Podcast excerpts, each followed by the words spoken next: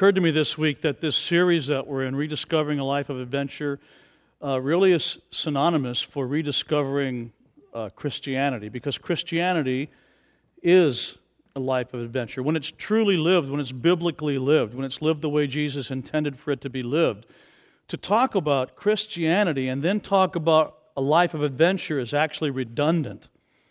It's just that the Christianity that we've become acquainted with and even have endorsed, sadly, is not at all adventurous. It's overwhelmingly safe and careful.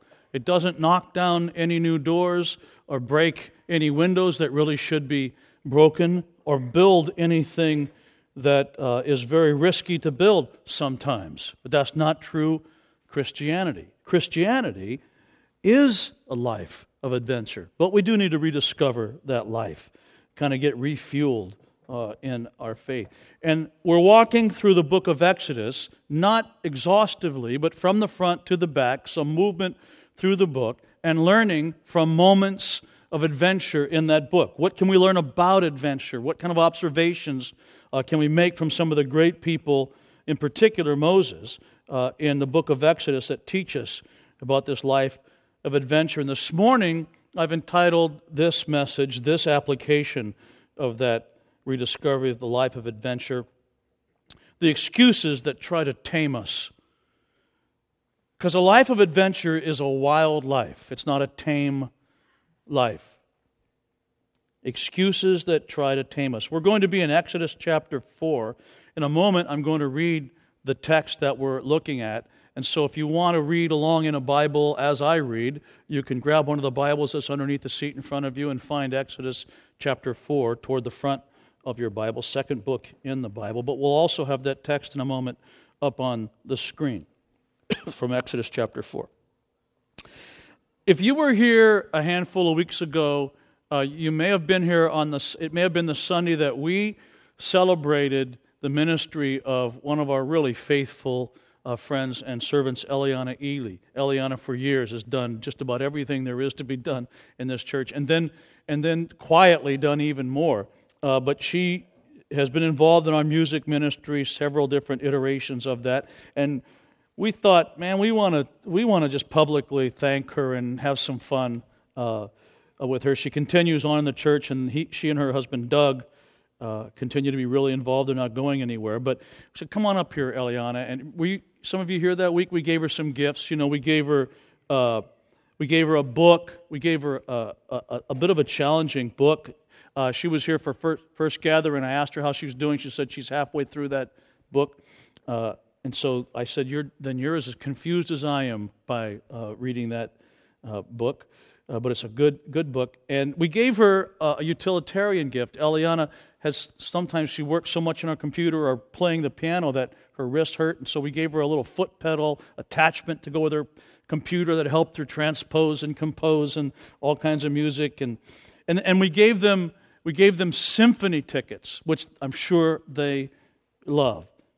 But we also gave Eliana a gift that we weren't quite sure she would use. In fact, on that Sunday, I cautioned her. I said, Eliana, I'm going to be checking eBay, and I do not want to see Craigslist, eBay, anything, this gift show up for sale there. We want you to use it. The gift that we gave them, the fourth gift we gave them, was not only lunch in the Napa Valley, but the lunch went with uh, a hot air balloon, an unfettered hot air balloon ride uh, through the Napa Valley. Now, Eliana has probably already worn out the foot pedal. I'm sure she's using it like crazy, arranging songs on her computer. And there's no way she and Doug are going to miss out on an opportunity to go to the symphony or the opera or any other artistic musical expression for that matter. We know that she's reading the book and enjoying the book, and I can't wait to talk with her uh, about some of her thoughts on the book that she and I are both working through. But on that fourth gift, she actually has a really good excuse for not going on the hot air balloon ride. I mean, for skipping that part and going straight to the lunch. When we found this gift for Eliana and gave the gift to Eliana.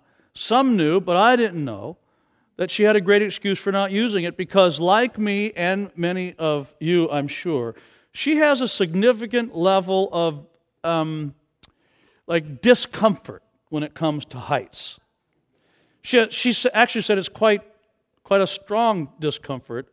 She's afraid of heights. She's uncomfortable uh, in heights. And so the idea of her stepping into a basket and then cutting the ropes loose and letting that big balloon take her up. I don't know how high those things go, they can go pretty high, and just depend upon the wind to move her from here to there and then land it safely. And she would get involved in that. She would actually take us up on that gift.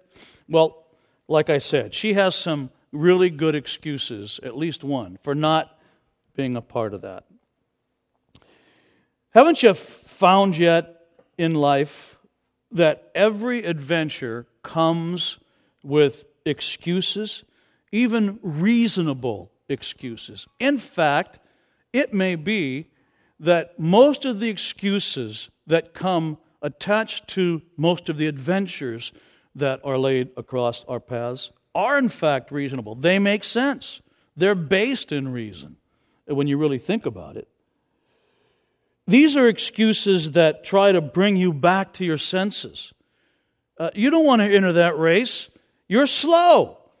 Is that, and, and it may be a fact, but this adventure that you could go on, uh, there's some fact that comes as, as an excuse not to go on the adventure. These excuses are based in reason, and sometimes they're there to help you come to your senses, and sometimes they actually help you make a more reasonable choice, or at least make you aware of the risk you're choosing when you choose to go on a particular adventure, to a particular university, or take a new job, or reach out to a neighbor in a different way, or whatever it might be the little mini adventure or grand adventure uh, that you go on. But they're also excuses that are designed to tame us to keep us from being wild in the best and most healthy sense of the word. Have you learned that yet? Have you found that every adventure comes with attendant excuses? And the excuses actually, most of the time, make complete sense? I sure have. In fact, even some of the greatest names, perhaps all of the greatest names in biblical history, have learned that. This isn't a new phenomenon. The excuses I'm talking about usually come under uh, two or three headings. We're going to just look at a couple of them today. And uh, we're going to look at some of these excuses as exemplified by Moses. Remember the background of Moses. He's born into a Hebrew family during Hebrew captivity in Egypt. And the Hebrew children are to be put to death because they're Hebrew people are growing too much. But Moses is rescued. He's, and he's raised and adopted and then raised in a royal family. Uh, and then one day, he got a little older. He must have been at least a teenager. Uh, he goes and he sees somebody abusing one of the Hebrew slaves, and he's enraged by that. Uh, and he, a Hebrew child raised in Egyptian royalty, and therefore sits at dinner at the, with, in the royal family's uh, uh, dining room, kills the Egyptian that's oppressing or hurting or whipping the uh, Hebrew slave, and buries him in a shallow grave, and he has to leave. He's exiled. And in exile, decades later, he's addressed by God, and God says, Now here's what I want you to do. I have heard the prayers of my people who are in bondage, and I've decided to come down and respond to their prayers and deliver them from their oppression, God says, So therefore, Moses, you go and deliver them. And that's the adventure that God lays in the lap of Moses. And Moses, just like us, comes up with some reasonable excuses that give cause for him to no longer be that wild, trying to tame him. Let's uh, read the text. And this is Moses' response right after God offers that challenge to him from Exodus chapter 4, beginning at verse, what? Would you, verse 1. Would you stand, please, for the reading of God's word today? So God gives him this challenge. And in verse 1 of Exodus 4, it says Moses answered, But what if they do not believe me or listen to me when I say, The Lord did not appear to you? Then the Lord said to him, what is it that's in your hand? A staff, he replied. The Lord said, So, you know, like a, like a shepherd's staff or a rod. A staff, he replied. The Lord said, Throw it on the ground. So Moses threw it on the ground and it became a snake. And Moses did what we would have done he ran from it. And then the Lord said to him, Reach out your hand and take the snake by the tail. So Moses reached out and took hold of the snake, and it turned back into a staff in his hand. This, said the Lord, is so that they may believe that the Lord, the God of their fathers, the God of Abraham, the God of Isaac, the God of Jacob, he just keeps stacking the history that can give Moses confidence, has appeared to you. Then the Lord said, Put your hand inside your, your coat, your cloak. So Moses put his hand into his cloak, and when he took it out, his skin was leprous. It had become as white as snow.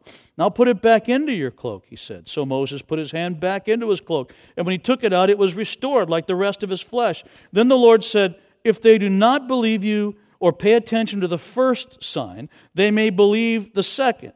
But if they do not believe these two signs or listen to you, take some. This is all still an answer to the question, but what if they won't believe that you spoke to me, right? If they won't believe that, take some water from the Nile and pour it on the dry ground. The water you take from the river will become blood on the ground. And Moses said to the Lord, uh, Pardon your servant, Lord, but I've never been eloquent, neither in the past nor since you have spoken to your servant. I'm slow of speech and tongue. And the Lord said to him, Who gave human beings their mouths? Who makes them deaf or mute? Who gives them sight or makes them blind?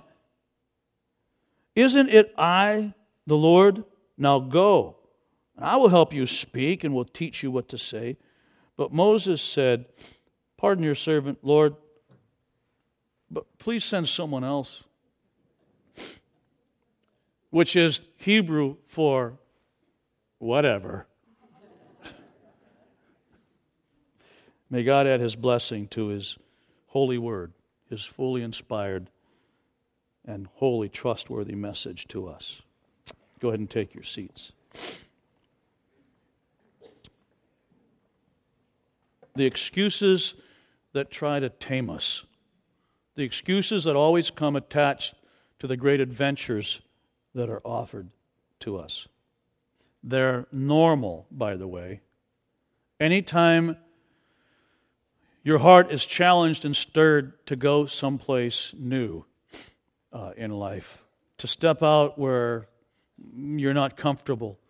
Take a new job, take a new spouse. We, I met people this morning at the Have We Met table afterward. By the way, it's there for you too if you're new to our church and want to learn more about Marin Covenant. Take a minute and come on over there. I'd love to meet you there. But some folks came over, and it was our second time worshiping with us, and they were in their first gathering. And uh, I said, Well, what brought you out to Marin? Where are you from? Well, we're from Texas. Oh, cool. Well, we just moved here from Florida uh, What brought you out? A job? No. They, he said, Actually, an adventure. What do you mean? We just decided to go on a road trip, uh, and we ended up out here, and it was so beautiful, we decided, let's just move here. And uh, so it was really a sense of adventure. So we, we went back to Florida, rented out our condo, moved out here. Uh, we got a job while we were on the road trip, came on back out here, and Thought we'd find a church, and we found a church, and here we are. yeah, I remember that. Remember the days when you could fit everything you owned in your car that barely ran? And that was kind of a crazy time, but it was also sort of an exciting time. I remember that, being able to take it. But with every adventure comes an excuse. And that's normal. And those excuses are usually based in fact and even reason. The trick is to real, and so sometimes those excuses are there to help you reevaluate. Am I ready for this adventure? What are the costs of this adventure? Am I still going to go on it? But they're also there, and at least potentially effective, to rob you of that sense of wild excitement that is so normal for Christianity to tame us. And those excuses usually show up in uh, a handful of under a handful of topics. We're going to look at a couple of them this morning that Moses experiences and reveals to us. Here's the first one. Those excuses that are designed to tame us when adventure is right there waiting for us often will be excuses that attack our sense of credibility. You know, it's, it's, the, it's that, that the fear that our past has completely destroyed our future. Me going on that adventure, that's a noble quest. I'm not credible. It just doesn't feel right. The way I've lived in the past, how could I possibly even dare to think that God says, Here, come with me here. Walk this trail, walk this path, invest yourself in this cause, in this moment. Moses experienced that. You look at verse 1, and that's what's going on. Moses, who did not leave Egypt under the best of circumstances the last time he was there. Moses, who did nothing to enhance his credibility there when he went back, hadn't been back. The Lord says, Go back to Egypt, deliver those millions of people from slavery. Go back to the most powerful leaders in the most powerful nation in the world and basically tell them to undo the foundation for their economy and let all of that free labor go, and I'll be with you. And Moses says, What I would have said. Here am I, Lord. Send Ben. You know, I mean, send anybody but me. And he offers this excuse for not doing it that's based in his questioning his credibility. In verse 1, what if they don't believe me or listen to me and say, The Lord did not appear to you, Moses? Sure didn't look like he was appearing to you and speaking to you last time you were here. Addressing, attacking his sense of credibility. The fear that our past has completely destroyed our future. So Moses is saying, What if no one will believe me? Besides, why should they believe me? How dare I think that I'm going to do something so great when you consider my past? Today, we still use that excuse. We just have different language for it. Here's what that same excuse that attacks our sense of credibility might sound like today. Uh, but I've lived a duplistic life, or I'm going to look like a hypocrite if I launch out into that adventure. You don't understand how I've lived in the past. I, I, I can be in the building, I can be a part of the church, I guess I can be a Christian, but you know what? The way I've lived and some of the things I've been involved with in the past, they relegate me to the back row, the shadows of the room. I'll come along, I'll quietly support, but I have to be in the back of the line. I certainly cannot be involved aggressively, publicly, in any radical, life changing, world altering, certainly, adventure. We might say, but no one will believe I've actually changed. And I felt a little bit of that right after I became a Christian. I was so excited to have finally found a way to make sense of life and given the control of my life to Jesus and begin to pattern my life after Jesus and all new life habits. And I'm doing all kinds of things I never did before. I'd be upstairs for hours reading my Bible, and my dad was getting a little nervous about how much time I was spending doing all this stuff. And don't, don't even get me started about the, the decision to become a pastor. That raised a few eyebrows. And then you go to your friends and they say, Hey, Greg, we're having this party. And I was almost 21, right? So uh, when I turned 21, a bunch of my buddies, we had history together, So We're throwing you a great big party on your 21st birthday. We're getting this keg and we're getting this and we're getting that. We got this. And I said, No, you guys, I can't do that. What? What's going on with you? Well, you know, I told them I've become a Christian and I'm going to live differently. And you know what their answer was? Oh, we want to live differently too, Art. Tell us about it. No. They said, What? Man, if ever you needed a drink, it's now, Greco. What are you talking about? We're having a party.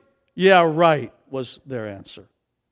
Because you feel like, oh man, I'll look like a hypocrite. You get to the point when this excuse that attacks our sense of credibility is employed, where you, you start to believe my yesterday has sabotaged my tomorrow forever and ever and ever. Who in the world would ever believe me because of the things I used to be involved in, the man or the woman I used to be? I felt that a little bit uh, a week ago Friday out in um, uh, Santa Nella when we were doing the committal service for my mom. I'm standing next to my mom's casket and reading from the book of worship references to things like the sure and certain hope of resurrection, talking about new life in Christ and the hope that he brings, and how Jesus can change things. And, and I'm speaking, though, to my extended family. It's one thing to talk like that here. We didn't grow up together, but my cousins are there. I did unspeakable stuff with my cousins. I'm embarrassed and I wish God would wipe my memory. You know what I'm talking about? There were, there were some things that we were involved with that were not good at any level. And they remember them, and some of my cousins have never really launched themselves from that kind of a lifestyle. And I, I can just see them. I could just hear what was going on in their heads. Hearing their cousin, my family name is Tiger. So their cousin Tiger is up there wearing a coat and tie now, talking about this. Ah, right, but I remember when. Man, did I ever feel like a hypocrite or potentially. And, and potentially, there was, uh, there was um, I, I, almost uh, trimmed back what I was saying because of that. Ah, maybe I shouldn't be so aggressive. Maybe I shouldn't be so clear. I don't know if I want to say that because my cousins are here and they're hearing it. And man, they know we grew up together. They know my aunts and uncles are standing right over there going like this. Yeah, right. The excuse to not go on that small adventure. The idea that yesterday has sabotaged tomorrow for me.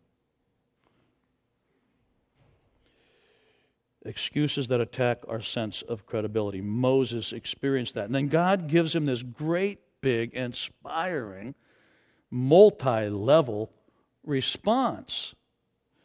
And in the middle, I don't know if you pick up on this or not, but as we read through, in the middle of God giving that response, Moses has had enough. And he actually interrupts God. You pick up on that? Uh, now put it back in your coat, God says. So Moses put his hand back in his coat, and when he took it out, it was restored like the rest of the flesh. Then the Lord said, If they don't believe me, you on account of those things, get some water, pour it on the ground. It's going to become like blood from the Nile. Uh, they, well, the water you take from the river will be like blood on the ground. And then in the middle of that, Moses says, Hold on a second.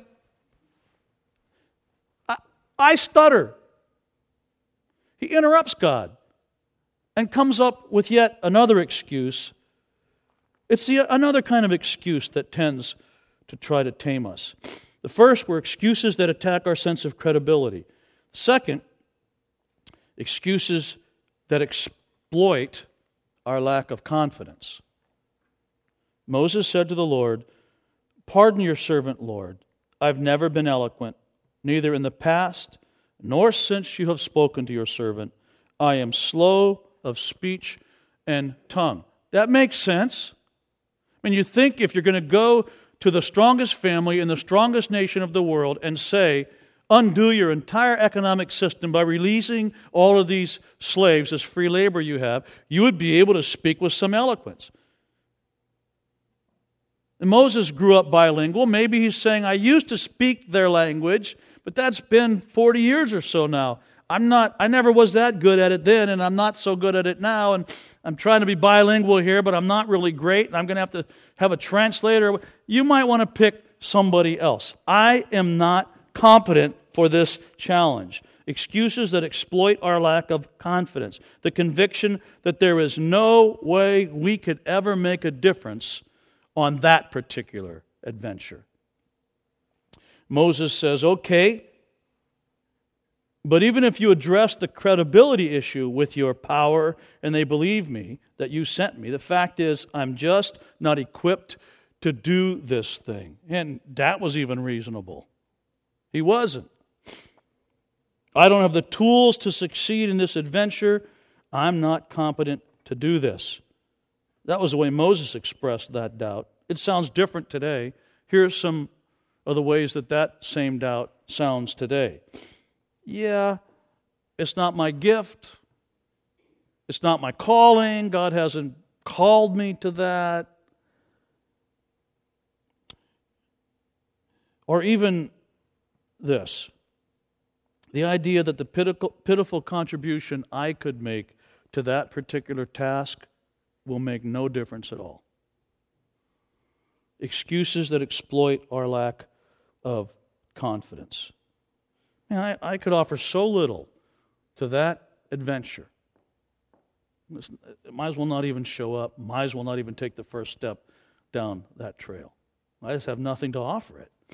Aren't you glad the boy with the loaves and fishes in the Gospels on that day that Jesus fed thousands didn't have that attitude?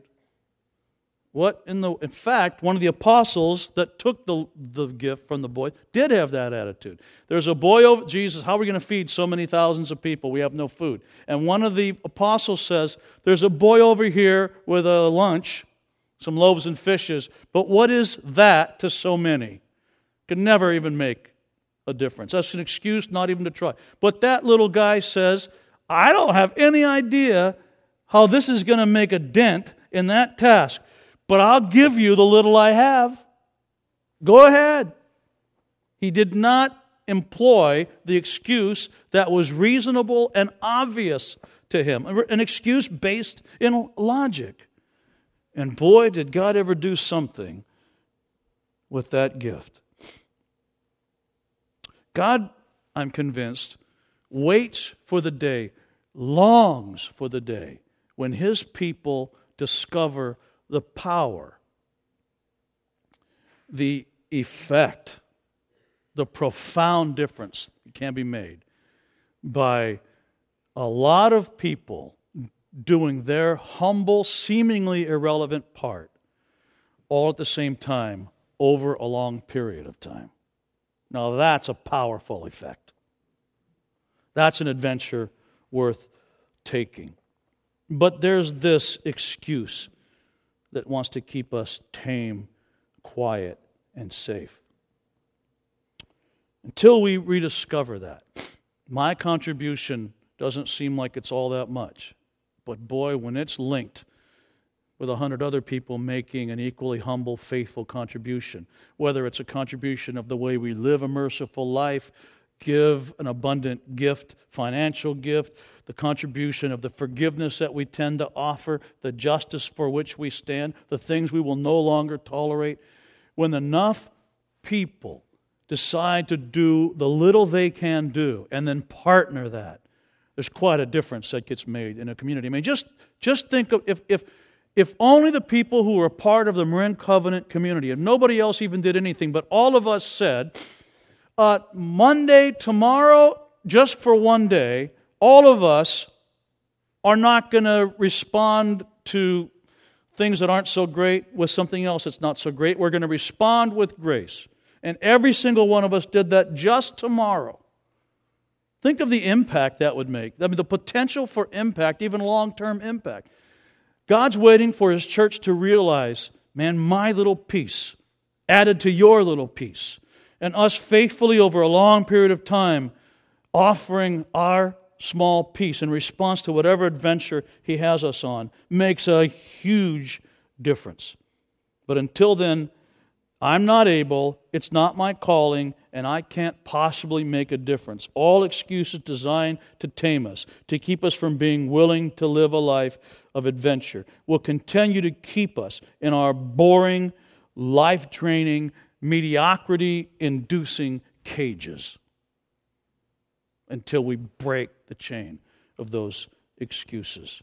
Excuses that attack our sense of credibility. Moses experienced that.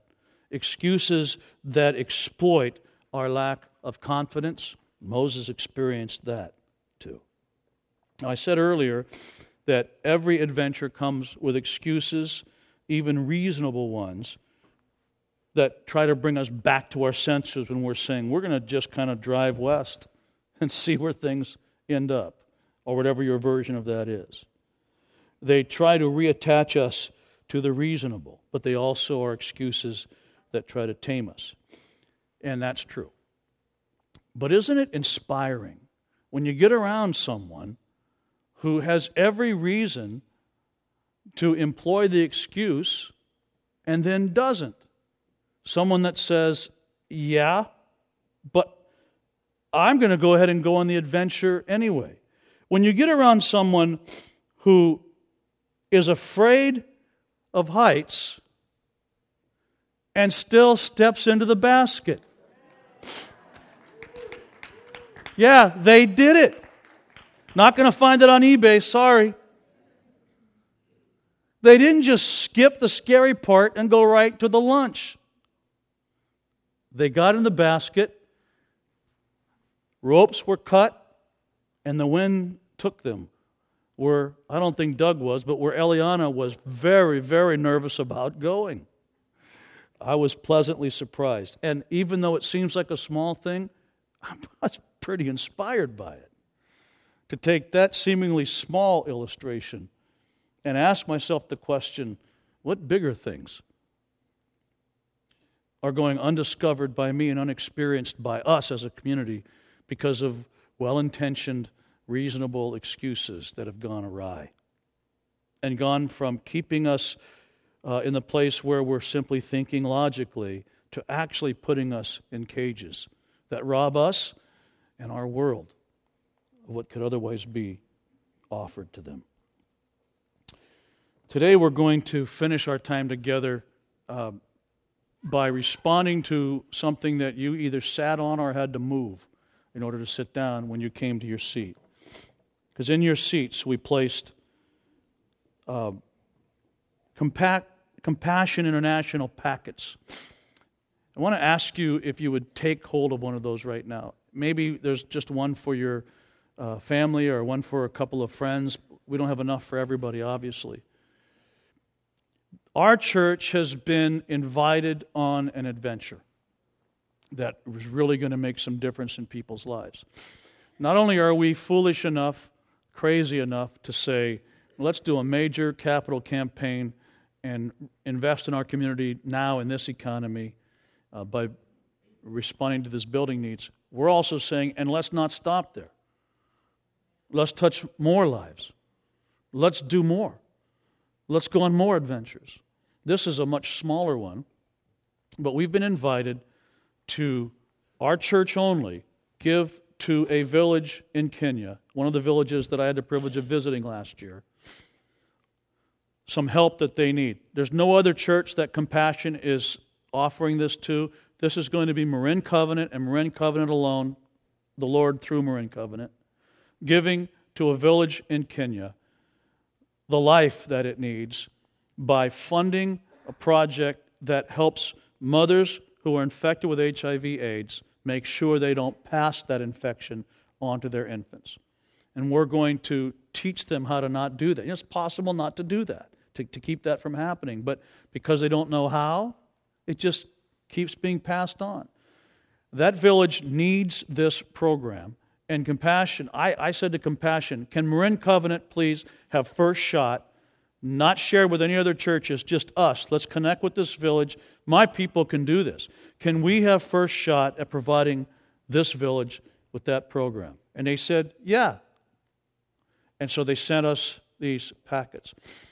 We need to sponsor 65 children in order to fund that project. Some people in the first gathering grabbed some of those packets. You're going to grab the rest of those packets. So believe two because my wife and I are going to add two more compassion kids to the compassion support that we already do. But all of us strategically coming together, doing our small part, make a huge difference there. And then here's the other part of it um, that we're going to do. Uh, after we're done, once we successfully fund that, I'm going to call Compassion International and say, Will you put together in 12 to 18 months a trip for us. Now, we can't all go. But for representatives from our church, can we then go to the village, meet the very children that we're sponsoring, and see the program and learn from the people there? Uh, have them carve our hearts out and share with us their wealth uh, so that we can be deeper Christians and more interested in this great adventure and deepen the relationship between our church and the lives the Lord is giving us the privilege of affecting. By the way, that works both ways. You understand everybody has wealth and everybody has poverty, right? They're just different expressions of wealth and poverty. And we'll connect our wealth with their poverty and their wealth with our poverty. And both of us will share uh, with each other. Fill these things out. Here's what I'm asking you to do today. We're going to pray in a moment, and if you're not attached to a packet with some friends or a family or whatever, get attached to one. Read the name on that packet. That's a real child in that particular village. Every single one of these packets are all neighbors in Kenya uh, in the same village. And then I'm going to ask you during a time of silence to actually offer up a silent prayer for that child and that child's family in this HIV infested part of Kenya and ask you to pray that the Lord would stir us and guide us to respond.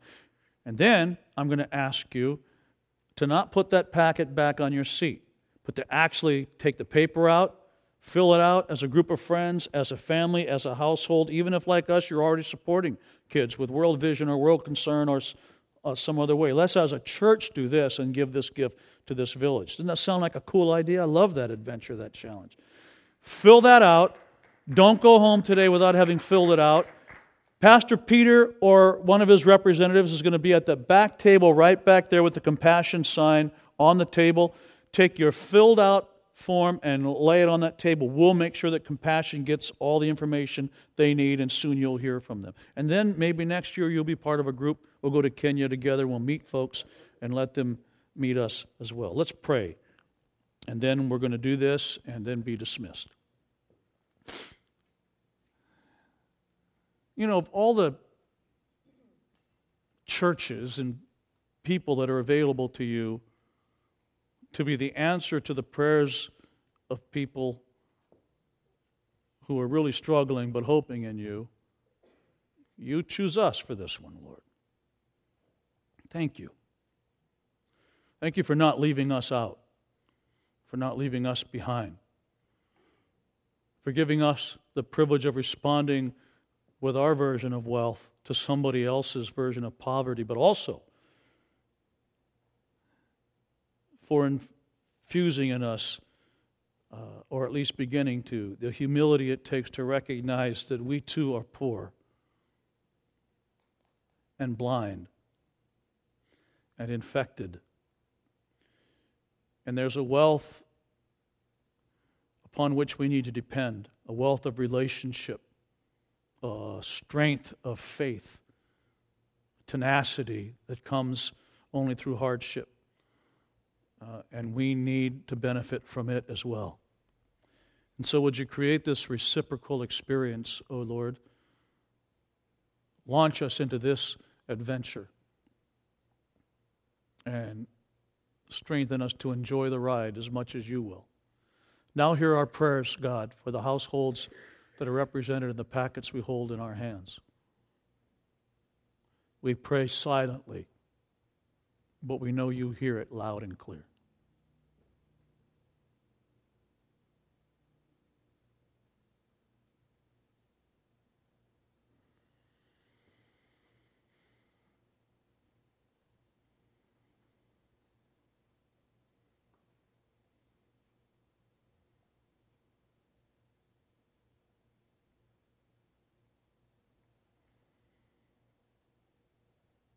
And now, would you stand and be dismissed with this blessing? You still have a few minutes. You can fill out your, uh, thank you, fill out your, uh, your card there. It, and then just take it to the back table. Um, don't forget, get a, get a wristband. Remember to be praying for the, uh, the project that we have going on here. Connect yourself with a village, let's as a church do something together. This should be a blast, I think. Uh, I want to remind you of this too. There are folks who uh, love to pray for you, and there are going to be a couple of them coming up front here. If you would like to be prayed for in any way, whether it's related to the things we talked about today or not, uh, maybe you're wondering what Christianity really is. You've heard it spoken of in a way you haven't thought about it before. They would love to pray with you. They're really great people. So you make your way up and find them. They'll find you, and uh, we can minister to you in that way. Now receive this blessing. May the God of mercy and grace open our eyes so that we can see more fully and more often the mercy and grace He always offers us. And then may that same God strengthen us to parallel that mercy and grace and to offer it to others.